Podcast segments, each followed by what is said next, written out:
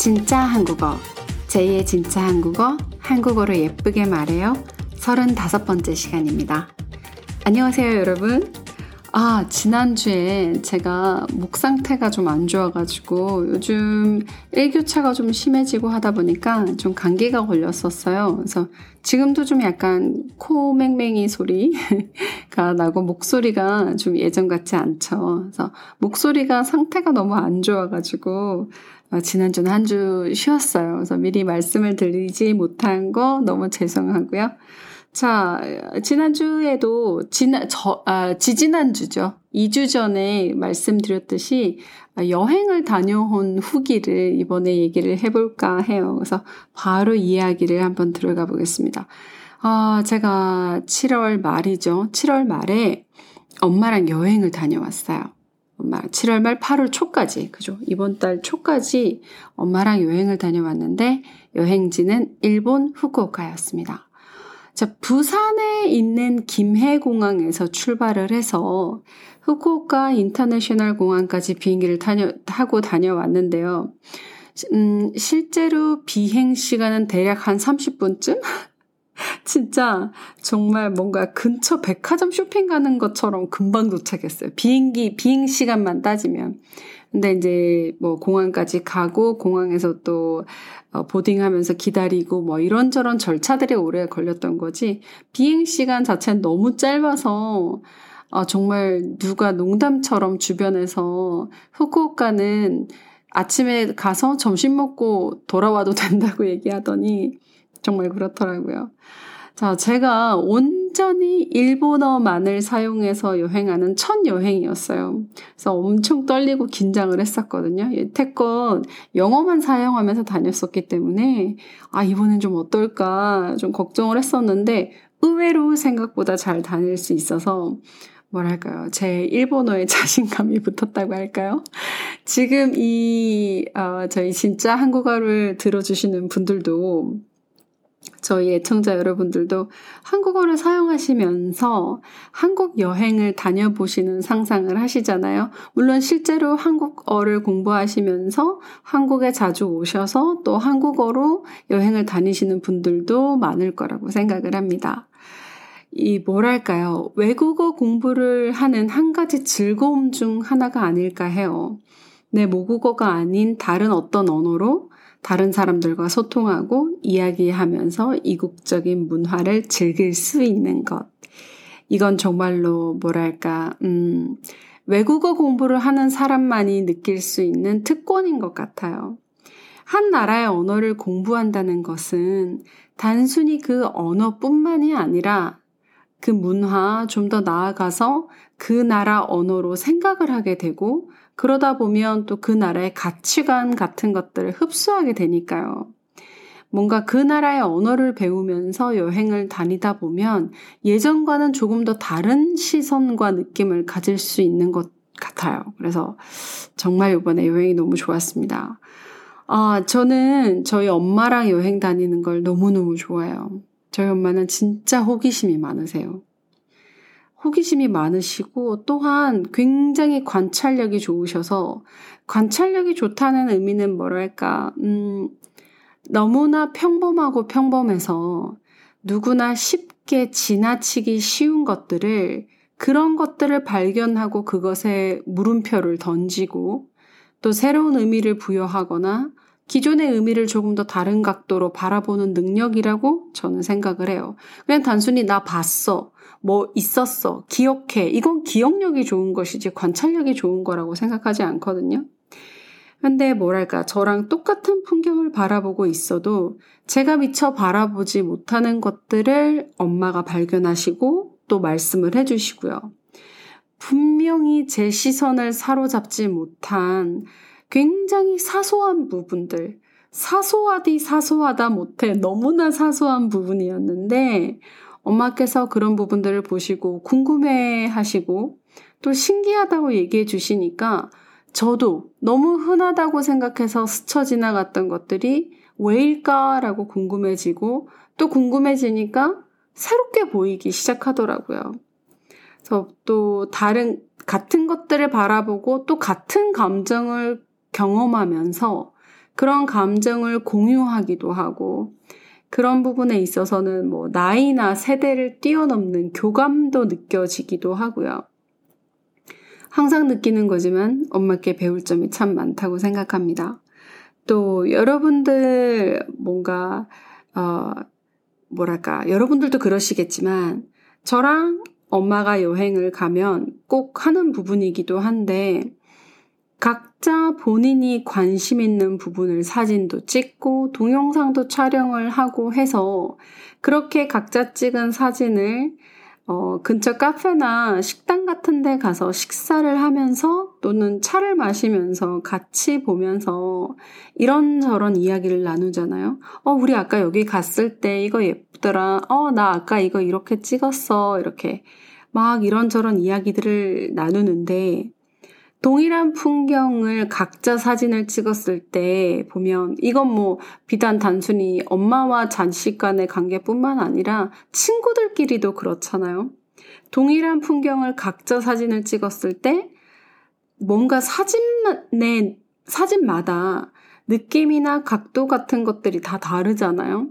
그래서 뭔가 엄마의 시선을, 엄마의 호기심을, 엄마의 감정을 간접, 간접적으로나마 제가 느낄 수 있었고, 또 저희 엄마 역시도 저의 시선과 저의 감정과 저의 호기심을 사진과 영상을 통해서 느끼실 수 있는 것 같아서 서로에 대해서 좀 더 잘 알아가게 된다고 할까요? 뭐, 이렇듯 여행은 예전에 저희 진짜 한국어 초창기 때 제가 여행은 내가 나 자신을 만나는 여정이다 라고 생각한다고 말씀드린 적이 있었어요. 저는 아직도 그렇게 생각하지만 또는 뭐라, 어, 뭐랄까요. 서로 잘 알고 있다고 생각하는 사람에 대해서 또 다른 부분들을 알게 되고 서로도 깊게 이해하게 되는 그런 좋은 기회이기도 해요. 한 것 같아요. 그래서 내가 나 자신을 만나는 기회이기도 하고 내가 타인을 좀 더 가까이 만나는 기회이기도 한 것 같아요. 어, 뭐, 사족이지만 세상의 모든 엄마들을 존경합니다. 자, 그러면 오늘의 좀 더 본격적인 주제, 본격적인 주제는 여행을 즐기는 자세, 여행을 즐기는 태도에 대해서 이야기를 해보고 싶어요. 여러분 혹시 여행 갈 때 친구나 가족들 또는 뭐 남자친구나 여자친구 혹은 결혼하신 분들은 결혼하신 배우자 분들과 함께 여행 다녀보신 적이 있으실 텐데요. 함께 여행하면 좋은 여행자 타입과 함께 가기 싫은 여행자 타입에 대해서 이야기를 해보려고 해요. 먼저, 긍정적인 건 항상 먼저 얘기하면 좋으니까요. 먼저, 함께 하면 좋은 여행자 타입. 저는 일단 좀 긍정적인 사람이 여행을 함께 다니기가 좋은 것 같아요.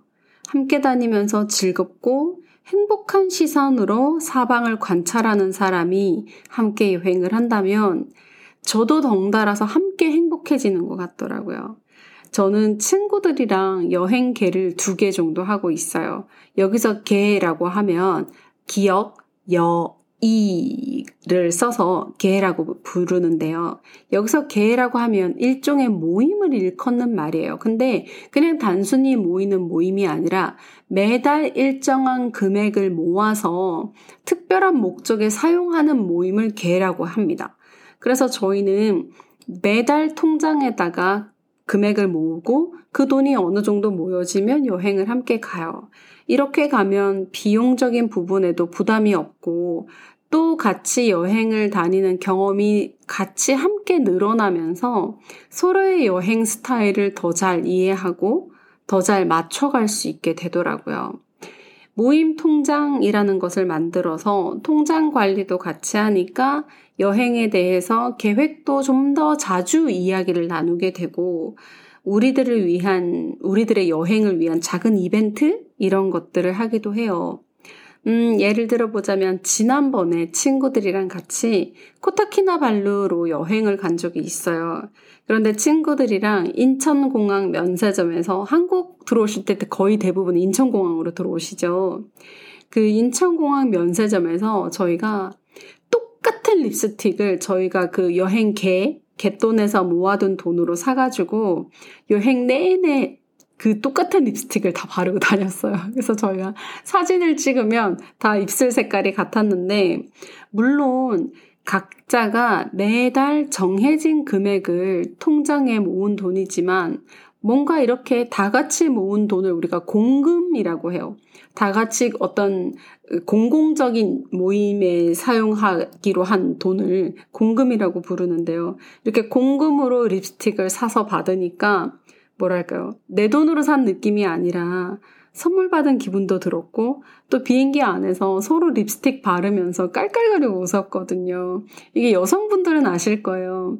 똑같은 립스틱 색이어도 각자 피부 톤이나 색에 따라서 또 각자 자주 뭐 헤어스타일, 머리카락 색도 다르고 옷, 옷을 주로 입는 컬러들도 다르다 보니까 똑같은 립스틱을 발라도 이렇게 발색되는 부분들이 좀 더 다르거든요. 그래서 어, 누가 더 잘 어울린다, 누구는 느낌이 어떻다 이러면서 그때 한참 막 비행기 안에서도 엄청 웃었던 기억이 나는데 그래서 그때 사진을 볼 때마다 뭔가 좀 더 특별하고 좀 더 즐거운 기억이 있고 또 그 여행 후에도 한동안 그 립스틱을 바를 때마다 뭐랄까요.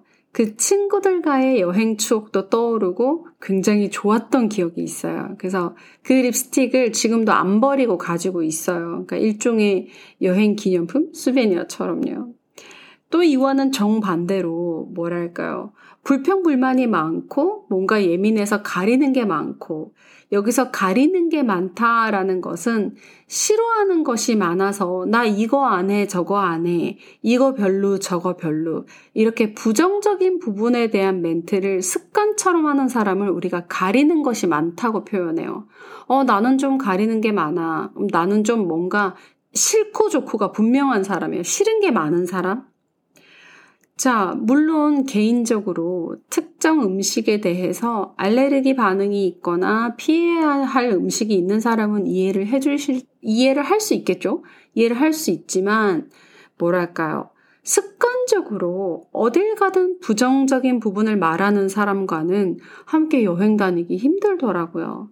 여행을 가면 뭔가 여행을 하고 있다는 사실 자체만으로도 진짜 너무 기분 좋아지지 않아요? 막 그냥 단순하게 일상적으로 마시는 단순한 커피, 그냥 일반적인 커피도 여행지에서 마시면 뭔가 좀 더 새롭고 신선하고 정말 내 일상에서, 바쁜 일상에서 벗어나서 굉장히 어떤 릴렉스한 느낌을 주고 굉장히 특별하다고 느껴지게 되는데 우리는 막, 아, 여기는 컵이 예쁘다. 여기는 커피숍 인테리어가 독특해서 좋다. 등등등 막 그렇게 좋은 점에 대해서 얘기하고 있는데 누군가가 불평불만 많은 사람이 뜬금없이 아, 근데 여기 커피보다는 내가 자주 가는 집 어디 커피가 있거든? 거기가 훨씬 더 나아. 이런 식으로 얘기를 하게 되면 또는 우리가 막, 와, 여기 되게 인테리어가 예쁘다. 여기 뭐가 예쁘다. 하고 있는데, 어, 여기 말고 어디 가면 거기가 훨씬 더 멋있어. 이렇게. 함께 여행 가서 함께 존재하는 공간을 좀 약간 안 좋게 얘기하고 비하하고 우리가 함께 있지 않은, 함께 가보지 않은 다른 공간에 대해서 그 공간이 훨씬 더 좋다, 그 공간이 훨씬 더 어떻다라고 이야기를 해서 함께 여행 간 사람의 설레이고 들뜬 기분을 쉽게 만드는 사람들이 있더라고요. 같은 말이어도 뭐랄까, 와, 여기도 너무 좋은데, 나 아는 데 있거든? 거기도 되게 좋아. 다음에 거기도 한번 가보자. 이렇게 긍정적으로 얘기를 하면 여행 간 사람들의 들뜬 기분, 설레는 기분이 막 삭지 않을 것 같은데, 사그라들지 않을 것 같은데, 비교하듯이 뭔가 안 좋게 이야기하니까 들뜬 기분도 그냥 훅 식어버리더라고요.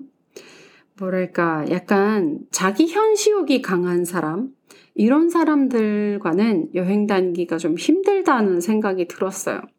여기서 자기 현시욕이 강한 타입이다라고 하는 건 자기와 관련된 혹은 자기가 좋아하는 것에는 최고의 가치를 부여하고 그 이외의 것들을 무시하는 사람들을 자기 현시욕이 강하다라고 얘기를 하는 것 같아요. 뭔가 자기 과시욕이 강한 사람들이 이런 유형들이 있는 것 같아요. 여행을 함께 가서 함께 있는 사람에 대한 배려가 없이 뭐랄까, 자기만이 있었던 추억의 공간, 자기만이 있었던 추억이 더 나은 것이다. 지금 이 순간보다. 이렇게 얘기하는 거니까 이건 좀 함께 다니는 데는 매너가 아니지 않을까. 이런 생각을 해봤습니다. 바쁜 일상을 뒤로 하고 모처럼 시간을 내서 함께 여행 온 함께 하는 사람에 대해 배려하는 여행이 좀 더 좋은 것 같아요. 그런 여행을 저도 하려고 노력하고 또 그렇게 여행을 함께 다녀오면 굉장히 일상이 좀 충족되는 느낌, 일상의 감정이 굉장히 충만해지고 행복해지고 이런 느낌이 들어서 좋더라고요. 자, 오늘 조금 뭔가 제가 마음이 급해서 빨리 녹음을 해서 빨리 업로드를 해야 된다라는 느낌에 조금 막 쫓기듯이 급하게 말씀을 좀 드린 것 같은데요. 여러분들은 어떠신가요? 여행하실 때 스스로를 생각했을 때 어떤 타입이신가요? 바쁜 일상을 뒤로 하고 모처럼 시간을 내서 함께 여행 온 사람들과 즐거운 여행이 되도록 이거는 그냥 다녀보니 즐겁더라가 아니라 서로 노력해야 되는 부분이 있는 것 같아요. 자, 우리는 함께 여행할 때 배려하는 그런 멋진 사람이 되도록 하자고요. 자, 오늘은 제가 약간 이 빨리 업로드를 하려고 생각을 하다 보니까 굉장히 말이 빨랐어요. 여러분들이 듣기에 어떠셨는지 제가 많이 많이 반성하고 있습니다. 어, 오늘도 즐거운 컨텐츠였으면 좋겠고요. 다음 시간에는 또 다른 재밌는 컨텐츠 가지고 올게요. 다음 주 이 시간에 또 만나요. 안녕!